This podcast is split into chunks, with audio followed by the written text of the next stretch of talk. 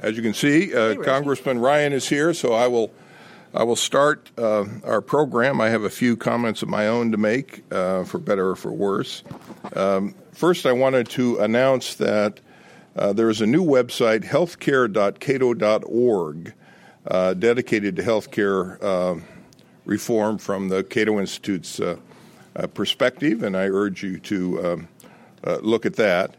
Also, um, uh, we have a, a, a really interesting uh, conference today, and it covers a wide spectrum of issues um, dealing un, un, under the rubric of uh, healthcare reform.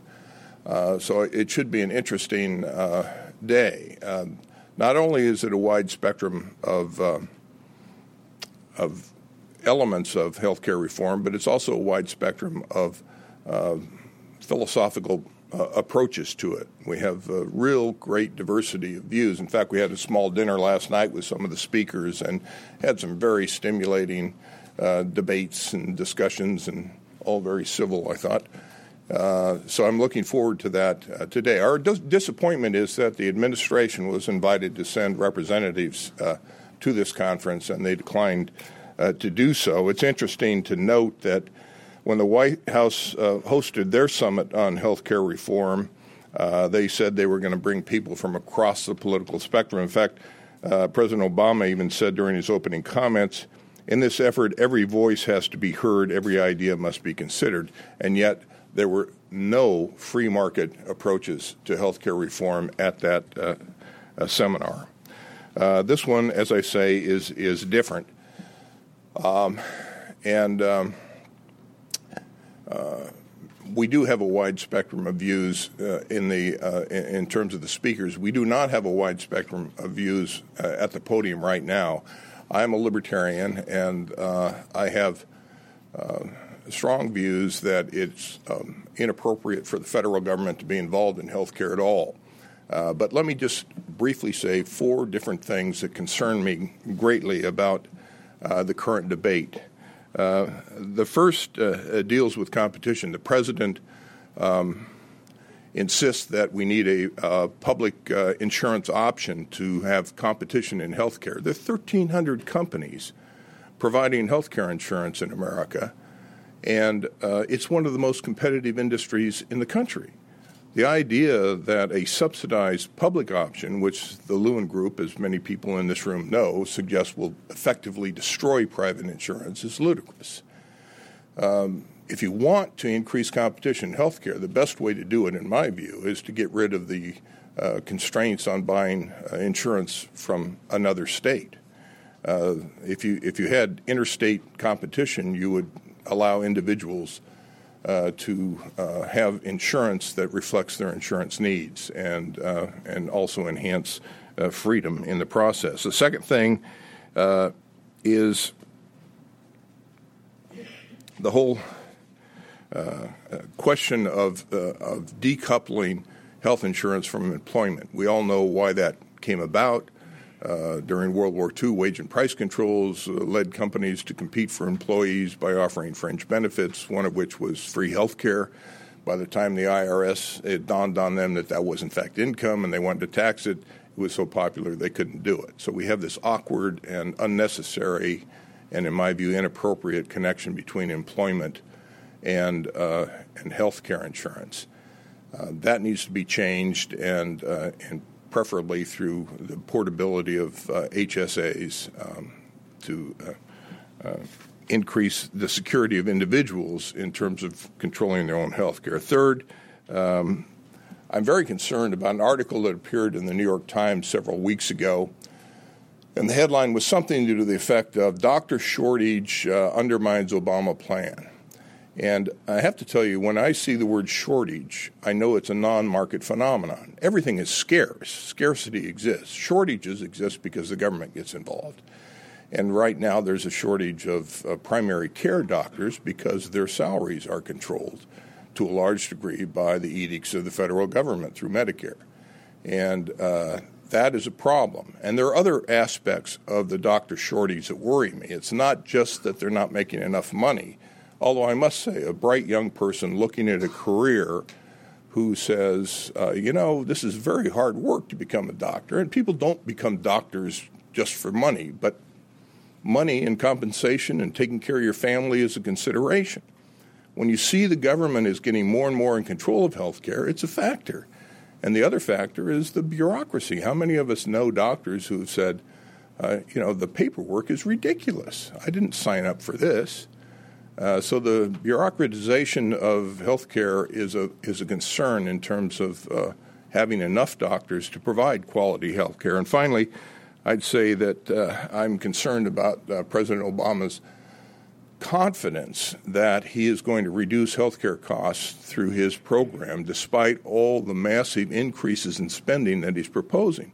I don't doubt that the president's sincere. I mean, I could because he did say during his campaign that there would be no net new spending under an Obama administration, and that seems not to have been the case. But uh, I think he is sincere about health care cutting spending. But to me, uh, it just reeks of rationing, and that would be the worst of all possible worlds. So those are my four concerns. I hope they're addressed during the, during the conference, and uh, they simply reflect my libertarian prejudices. So uh, we're going to turn the podium now over to people who actually know what they're talking about and um, and the and our keynote speaker is Congressman uh, Paul Ryan, who is a good friend of the Cato Institute. Uh, our government affairs staff does not allow me to go to Capitol Hill, but when they go up there, they uh, always say that uh, Congressman Ryan has a Cato Institute book on his desk, and for all I know, that's that's just a PR thing. You know, the, the Heritage people are coming, get the Heritage book on there, and no, I don't think so. I think Paul reads our stuff. I do. And um, he is uh, in his sixth term as a congressman from um, the first uh, congressional district of Wisconsin. He is a uh, fifth generation. I don't. How, I'm a Virginian. You couldn't say. Oh, Wisconsinite. Yeah, I wonder. I was going to call you a fifth generation Badger, but uh, but anyway, five generations is impressive it reflects either a strong family commitment to the state of Wisconsin or a remarkable lack of initiative. But uh, I was wondering where you're going with that. Yeah. I just, I'm just kidding, Paul. Actually, I grew up in Los Angeles uh, in the 50s, and um, I'm still a bit bitter about the fact that the University of Wisconsin beat my beloved UCLA Bruins not once but twice in the Rose Bowl during that period of time. And it was more than half a century ago, and it's time beat for me them in 1994 in the Rose Bowl too. I think. No, no, I wasn't there then. I'm still bitter about the 50s, and but but it's time for me to move on. I think we can all agree with that. Anyway, Paul Ryan is uh, is the um, ranking member of the House Budget Committee, much to the chagrin of Democrats on that committee uh, not to mention Republicans. Uh, he is also a senior member of the House Ways and Means Committee, which has uh, control over every aspect of our lives. Um, last year, Paul introduced the roadmap, roadmap for America's future, uh, which uh, called for cutting spending, taxes, and uh, and and stabilizing the, our entitlements program to make them solvent. It was a very, very radical plan for Congress, uh, somewhat modest plan from the Cato Institute's perspective, but uh, certainly a step in the right direction, unlike, say, uh, prescription drug benefits, Paul. But uh, Paul Ryan is um, that rarest of breeds. He is a Republican who has ideas, and even rarer, he's a Republican who has ideas who can articulate them. He is a rising star in that party, and he is going to be a major player in shaping the future of this nation. So please welcome Congressman Paul Ryan. Thanks, Ed. It's tough to get faint praise from you. Uh, good morning, everybody. Thanks a lot, Ed. It's um, like I just said to him. It's that's pretty tough to get faint praise from Ed Crane. So get it when you can get it. Um, let me pick up where he left off. Uh, I'll tell you about some ideas that some of us in Congress are putting out there in healthcare, but I want to first frame the debate and explain why we put this bill out there that we did put out there. Number one, um, the president and the Democrats are giving the American people a false choice. Uh, the president was in Green Bay just last week with his town hall meeting, watched it intently. And the choice they're saying is either you stick with this status quo, and gosh, that's so bad, or you take our plan. Uh, it is either this public plan option with all of its bells and whistles and all of its promises, cloaked in the rhetoric of if you like what you've got, you can keep it. We just want more choice and competition. We just want to keep those insurance companies honest, or the status quo. There's nothing out there. No one has proposed another thing at all. Uh, that's simply not the case. And that is not the necessary choice that are confronting the American people. There are other things to do and other ways to fix this problem. But first, let me just touch off of what Ed did, which is if we do go down this path of what we call the public policy option, the public choice option, the public plan option, um, that inevitably, mathematically, actuarially, becomes the government run monopoly. I won't go into all of the details. Just go to Lewin, talk to the actuaries. What happens is when the government is put in this position to compete against the private sector, the government is both the referee and the player in the same game. It's kind of like my seven year old daughter's lemonade stand competing against McDonald's. It's a stacked deck. The private sector cannot compete with that. The private sector has to pay taxes. They have to account for their employment and their benefits of their employees. The private sector can't put dictates into the into the provider network on what they're going to pay. And so when you take a look at the fact that we're saying this public plan option will base its payments off of Medicare with maybe some modest increase, keep in mind that Medicare underpays providers 20 to 30 percent to begin with. So it is simply a question of when, not if. If a public plan option is set in place, it completely displaces the private sector. Now, the one thing about the status quo that's better than this vision is you can fire your insurance company. If the only insurance company you have is the government, you can't fire it. And so we believe that we have to go to the American people with a better way forward. More to the point, uh, the next shoe that's going to drop in this debate is what I call the CBO shoe, the Congressional Budget Office. And we're, I serve as ranking on budget, so we talk to CBO quite constantly, and they're really putting an earnest effort into trying to really honestly score these bills. S- sections A through D in Title I of the Kennedy bill cost a trillion dollars.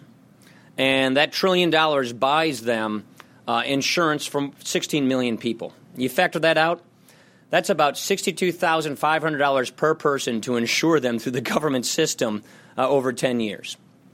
Uh, what, what they're also telling us is tens of millions of people will lose their private health insurance and go into the government plan. And that's just the beginning of the score of a piece of one title of that bill. Uh, HSI, a private actuarial firm, has scored the Kennedy bill as costing $4 trillion over just 10 years. So, what we're on the doorstep of doing here is creating a brand new entitlement that's going to rival the likes of Medicare. And no matter what kind of what we call pay for packages cobbled together to quote unquote pay for this in the first 10 years, there is no way, based on the current discussion, the current legislation we're seeing, it's ever going to match the actual cost of this new program. So, what I'm saying is, we are building into the system, we are creating a new entitlement that will grow out and become a new unfunded liability piled on top of the other unfunded liabilities we have, which, according to the GAO, a conservative estimate, already ranks at $62 trillion. And so, this to me is, is a real huge problem. It is accelerating that tipping point in America where more people are dependent upon the government for their livelihood than they are upon themselves. We already have a little over 40% of Americans who we call negative taxpayers. That's Ways and Means language, which means people who receive payments in, from the government in excess of their income and payroll taxes. You put everybody up to a system that is a government run health care, where that is where they get their health care from the government. And I fear you're going to reach this tipping point after which we have become a social welfare state, not unlike what we have in Europe. And what happens when society turns into that is you lose sight of liberty, you lose concern about liberty, and you're more concerned about security, economic security, and other forms of security. And what happens when you become a social welfare state is society stagnates. Standards of living go down. Creativity, innovation, achievement, production, risk, those things wash away. And you have high unemployment. We don't want to go down that path. So, healthcare, this issue is so much more than just do you have insurance? do you have access to medical care? It is more than that issue. It is a moral issue. It is an issue about what is the role of the federal government in this, the 21st century. Which pathway and which trajectory is America going to, going to go down? Are we going to stick with the American ideal of equalizing opportunity, of, of protecting our individual natural rights, or are we going to replace that vision and stick with a new vision of a European social welfare state? where the goal of government is more to equalize the results of people's lives rather than to equalize people's access to opportunity. Let's get to healthcare. We believe you can fix this problem not by pushing the market out, but by bringing the market in. And one of the reasons why healthcare is, is not doing so well right now, meaning one of the reasons why health inflation is so high, one of the reasons why there are so many distortions in healthcare, one of the reasons why millions of Americans don't have access to affordable health insurance is because we've displaced those basic fundamental tenets of a free market. What are those tenets? Number one, transparency on price, transparency on quality, and an incentive to act on those things. You don't know what things cost, you don't know who's good and who's bad, and even if you knew such things, be you're forced by your insurance company or HMO or the government on where and who you got to go to to get your care. So we don't want to pick a model which says the government will ultimately be the single payer. And it is right. Under that model, you can contain costs. I talk to Peter Orszag about this stuff all the time. We know the president is sincere in saying his goal is to bend the curve and reduce costs in the long run over these entitlements and throughout health care. The only way one can do that on their plan is to ration care. The Institute of Comparative Effectiveness, this new bureaucracy created in the stimulus package, is the bureaucracy through which through which you actually end up rationing care. Telling providers, doctors, and physicians that we enlightened bureaucrats will tell you how best to achieve efficiencies, how best to deliver care in America, but the only way to quantifiably lower costs, get the $38 trillion unfunded liability in Medicare to go away, is to limit people's access to health care. That's not America. That's not who we are. It offends our sense of individual rights, of freedom, liberty, and choice. And so can you fix this problem without going down that path? My answer is yes. And that is exactly what Congressman Devin Nunes, Senator Richard Burr, and Tom Coburn and I are attempting to do by putting out this Patients' Choice Act. Patients' Choice Act, I will give you, uh, I won't go into the great details of it. I'd be happy to answer that in questions because I want to be mindful of your time. It does a number of things. Number one, let's recognize this tax distortion that exists. The tax distortion, as Ed discussed, is what helped give rise to this third party payment system. It's what helped give rise to this system that sort of took the individual out of the game, that took the consumer out of the game. And we want to equalize the tax treatment so we get the individual back in the game. We want the individual to be at least as powerful as these other systems we have in healthcare.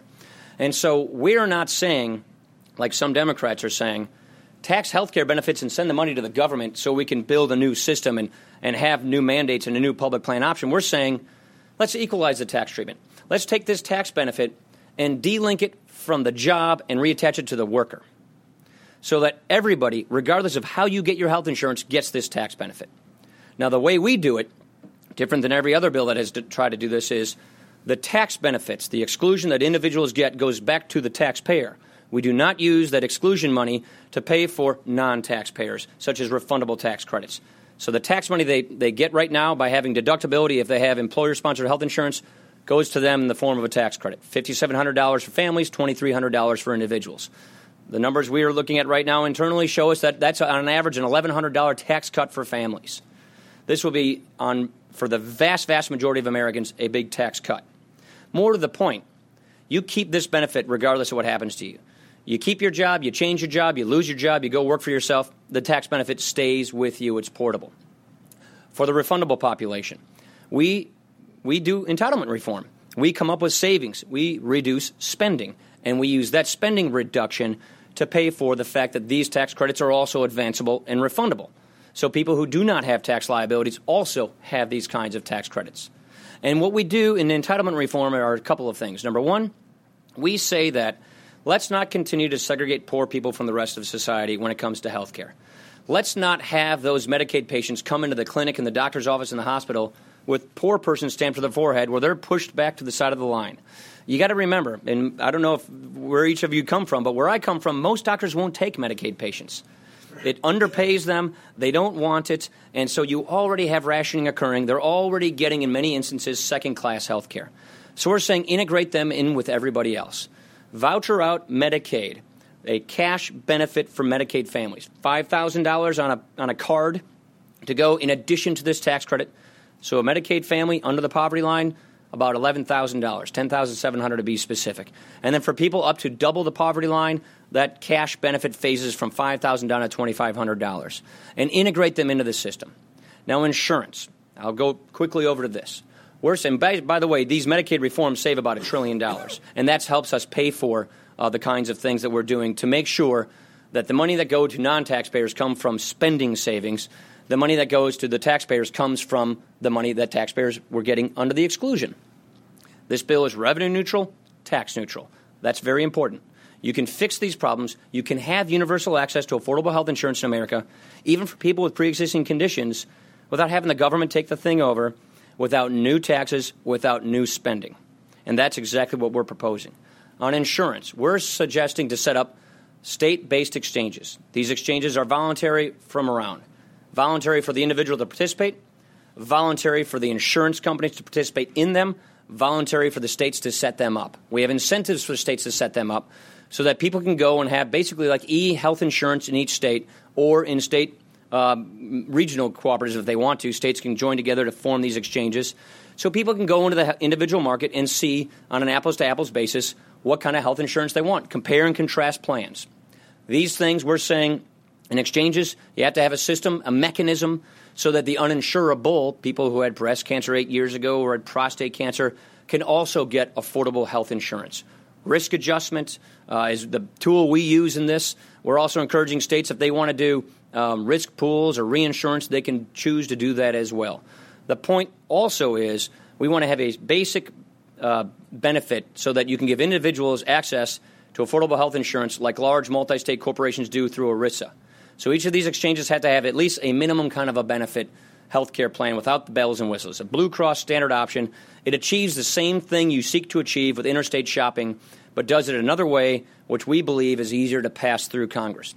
I'm a huge fan of interstate shopping rights for insurance. It's in every other one of my health care bills. Um, but we know from doing this in Congress that there's no way we'll get that passed. So we're achieving it a different way, which is the purpose of having an interstate shopping right is if you're stuck in New Jersey with all of these heavy mandates, you want to buy an Iowa or a Wisconsin regulated plan, which has just the basics and is much more affordable. Well, why don't we have these state exchanges where that Iowa and Wisconsin basic kind of plan is available in New Jersey? That's one of the mechanisms we put together in these exchanges. So we give individuals access to more affordable basic insurance that doesn't have all these bells and whistles and all these heavy, costly mandates. Another final point I'll simply make. In addition to health IT, privacy protections, and things that are not run by the government, we also think you need to have transparency. And here is a huge difference in opinion from where the White House is going and what we're proposing. The White House and Reggie Herzlinger, you're talking next, I assume, Reggie? Reggie Herzlinger can do a far better job describing this than I can because this issue is really her brainchild. The, the, the notion of having the comparative effectiveness housed within the Department of Health and Human Services is a regulatory model whereby enlightened bureaucrats will decide how health care is to be delivered, how transparency will occur, how best practices will happen, and then the government, the, the greatest payer now, and probably the single payer later if this plan comes effect, will make these decisions. Enlightened dictates from bureaucrats are still dictates from bureaucrats. And so that is not the path toward um, transparency. And that, in my opinion, will take these young people coming out of society, out of school, and they're going to look at this news sector and say, why would I want to be a doctor? Why would I want to have all these student loans, spend all this time in school, only to come out and basically be a de facto employee of the federal government and have them tell me how to do my job? So, what I fear is if this regulatory model is put in place, it's the same kind of bureaucratic model they have in England. They call it the National Institute of Comparative Effectiveness, otherwise known as NICE. Um, this is not the regulatory model we want to pick. We're saying let's have a market self regulatory system. We want transparency. So let's take a look at FASB, the Federal Accounting Standards Board. It's a very similar system that we're trying to replicate here, which is that is not a government agency. It is all the stakeholders involved in, in setting accounting standards, innovating with new, new tools so that you have transparency and the market self regulates itself. If you say you're going to use these standards and you cook the books, then the SEC will get you because you committed fraud. We're proposing the same kind of structure so that when we're measuring things, replacing a hip, a knee, a cataract surgery, you know, bypass, the American College of Cardiology, the orthopedic surgeons, the specialists themselves will design the metrics at which we measure these things so the stakeholders themselves in a market self regulatory structure will come up with standard metrics on price, on quality, on best practices, and the market will make the decisions within there. And if you say you're using these metrics and you cook the books, then you will be committing fraud, and the government, the Health Services Commission, like an SEC, will come and get you. What we're trying to say here is we want to have health innovation. We want to make sure that those heart surgeries that are invasive now become less invasive later, and we want to encourage those kinds of new break, breakthrough technologies to be rewarded, not controlled within a government system. That's why we want to have not bureaucrats writing these regulations. We want to have the American College of Cardiology saying, here's how we should do it this year and here's how we should do it next year, and standardizing the metrics. The point here is this our plan starts with and revolves around the individual. We take all the money we spend right now, which is two and a half times per person than any other country on healthcare. The government itself will spend $5 trillion over the next 10 years on healthcare for people under age 65. We spend plenty of money, enough money. Take that and don't spend it through bureaucracies or through third parties, but through individuals. And give individuals power. Give them power to get affordable health insurance, give them power in the form of money to buy that health insurance, and give them power in the form of information, apples to apples comparisons on how best. And through that power, going through the individual, we believe you can fix this problem and everybody can have uh, affordable health insurance, even though they might even have a pre existing condition, without new taxes, without new bureaucracies, where the nucleus of the system at the end of the day is that patient doctor relationship, not a government bureaucracy. And with that, I'd be happy to answer any questions. You'd uh, uh, wait for the uh, microphone and uh, hold it fairly close to your mouth and, and uh, give us your affiliation. Uh, we have time for a few questions. You want to pick? Uh, yeah, I'm just. I think they said they're going to be. I'm just watching my vote thing. That's why. Um, sure, whoever. Vote uh, no, whatever. I probably. I'm sure I will be voting no. Dennis Jones, Dr. Jones and Associates. Just one question: How would your plan impact the role or the tax benefit of the current HSA program tied to consumer-driven health care plans? As, as one of the co-authors of the law to begin with, that was my amendment to the uh, 03 law, HSAs. I'm obviously a huge fan of HSAs. We uh, want to ex- we expand HSAs in our bill. We also allow people to pay their premiums out of HSAs if they want to. So um, let's take the talking point. If you like what you want, you can keep it. If you like your employer-sponsored plan, and by the way, we don't change the tax treatment on employers; they can still deduct it off of their taxes to provide it for their employees you get your tax credit, you can put it in your HSA, and then you can pay your premiums out of that HSA. So we expand HSAs to allow people more freedom to choose how they want their health care delivered to them. And if they're a person fortunate enough to have it offered by their employer, right now HSAs don't allow you to pay premiums and things like that. We expand HSAs to allow you to pay your premiums through your HSA. Wait for the mic, please. Yeah, sorry. I'll try and get in the back. I, um, Sven Larson, Wyoming Liberty Group. We're a small free market think tank out there. Um, we're actually um, working on a health reform proposal for Wyoming along largely along the lines that you're sketching. And one of the things that we come across, and I'd like to hear your take on this, is that it's hard to make a reform when you keep Medicaid intact, especially how Medicaid is expanding.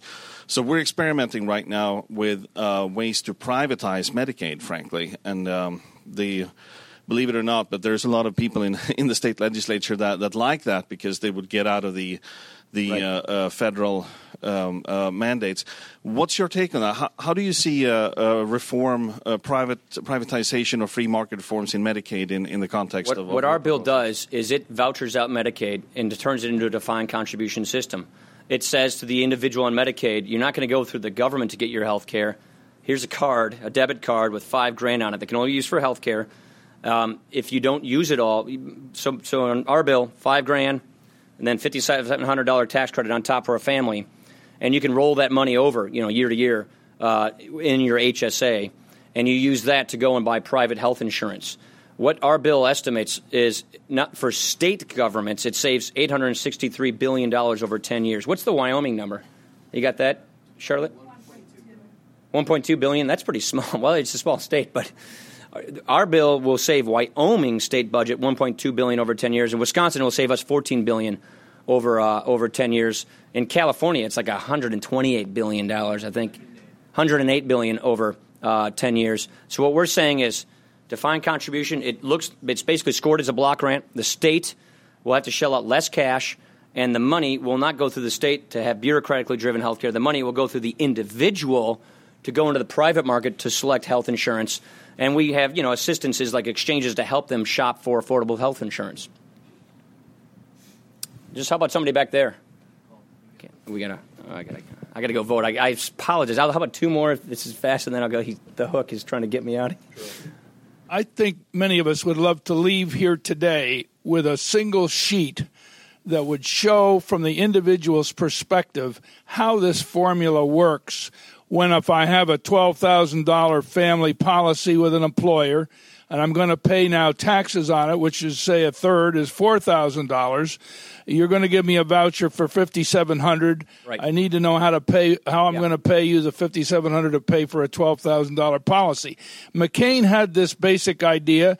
He could never articulate it, maybe because nobody was interested or he couldn't get the time, but we yes. can't get this sold unless we understand the yes. benefit in dollars terms for the transaction by the individual. Our bill is different than his. Number one, the money from taxpayers goes back to taxpayers. We don't take this tax exclusion and spread it to non taxpayers. So the credit's larger. The tax cut is bigger. We believe on average the tax cut's about 1100 bucks per family. Now, we're going to be putting these numbers out. We're, I've gotten this request a few times. The way to think about this is what tax bracket you're in, put the value of your deduction versus the cash of a tax credit. If you're in the 28% bracket, this tax credit equals something like a $17 to $18,000 plan deduction. So it gets complicated. Let me just simply say this. We're saying delink this tax benefit from being tied to the job and reattach it to the worker themselves. So the worker has the freedom to choose do I want to keep my health insurance from my job or do I want to go do something else with my money? And you know what? You end up getting rid of job lock. A lot of people stay in the job because it's, they got health insurance, even though they don't want to stay in the job. And let's basically give this, this, this tax benefit to the worker, not to, not to the job, so they can freely move about society and take this benefit with them. Um, we'll put question. these up. One last question. How about the guy standing right there next to the mic? Thank you. I'm Bill Shaker, American Council for Healthcare Reform. Uh, have an inter- uh, I'd like to know your thoughts on, on the following scenario. I had uh, I had uh, some some test procedures uh, performed earlier this year, and uh, they amounted to about nine hundred dollars. I had recently converted from Blue Cross Blue Shield to Medicare. Well, Medicare paid about the total bill was around nine hundred dollars. Medicare paid about one hundred and I received a, a bill for a copayment of about fifty bucks. Uh, it would have been the same scenario if I'd still had Blue Cross Blue Shield. Well, I went down and, and I, I, spoke with the hospital people, the administration, and I said, "Well, what would what would the situation be if I was self-insured? I would have had to pay the whole bill. Okay, so that's kind of why I think I would have a problem with HSAs and being self-insured. Do you have any uh, sure any options for that? Your story is a perfect example of price controls in government-run healthcare and how it is a stacked deck of unfair competition where the government competes alongside the private sector. And under that kind of a scenario, there is no possible way the private sector could ever compete with that. And that is why a public plan option quickly becomes a government-run monopoly. Now, let me just tell you about where I come from in Wisconsin. In the Milwaukee area, the price of an MRI ranges from 400 bucks to $5,000. The price of a bypass surgery in Milwaukee ranges from 47 grand to a little over 100 grand. And, and you have no idea the difference in quality. So what we're saying is, let's make you let's make information available to you so you know ahead of time what's the price, what's the quality, and I now have an economic incentive to shop based on value, which is price and quality. And so the point here is let's not use bureaucratic controls and, and rationing to deal with health inflation by just c- clamping down on prices and costs and reimbursements. Let's use the power of the individual consumer to go in there and make these competitors compete against each other for our business. So, if I'm going to get tests, number one, defensive medicine and, and, and tort reform is a big part of that, by the way. But if I'm going to get tests, if I'm going to buy something that's elective or something I have time to think about it, you know, non emergency, I'm going to go and say, well, how much does it cost here? How much does it cost there? And who's best? And I'm going to shop based on value. And that kind of consumer pressure coming into the system, which really doesn't exist right now, will help bend the curve and attack the root cause of health inflation. And at the end of the day, you still have the freedom of choice as an individual on when, where, and how you get your care. And that is a precious right that should not be displaced under this new kind of a system we have. I apologize, but I have to run because they're telling me a vote's coming up. So thank you, everybody. Appreciate it.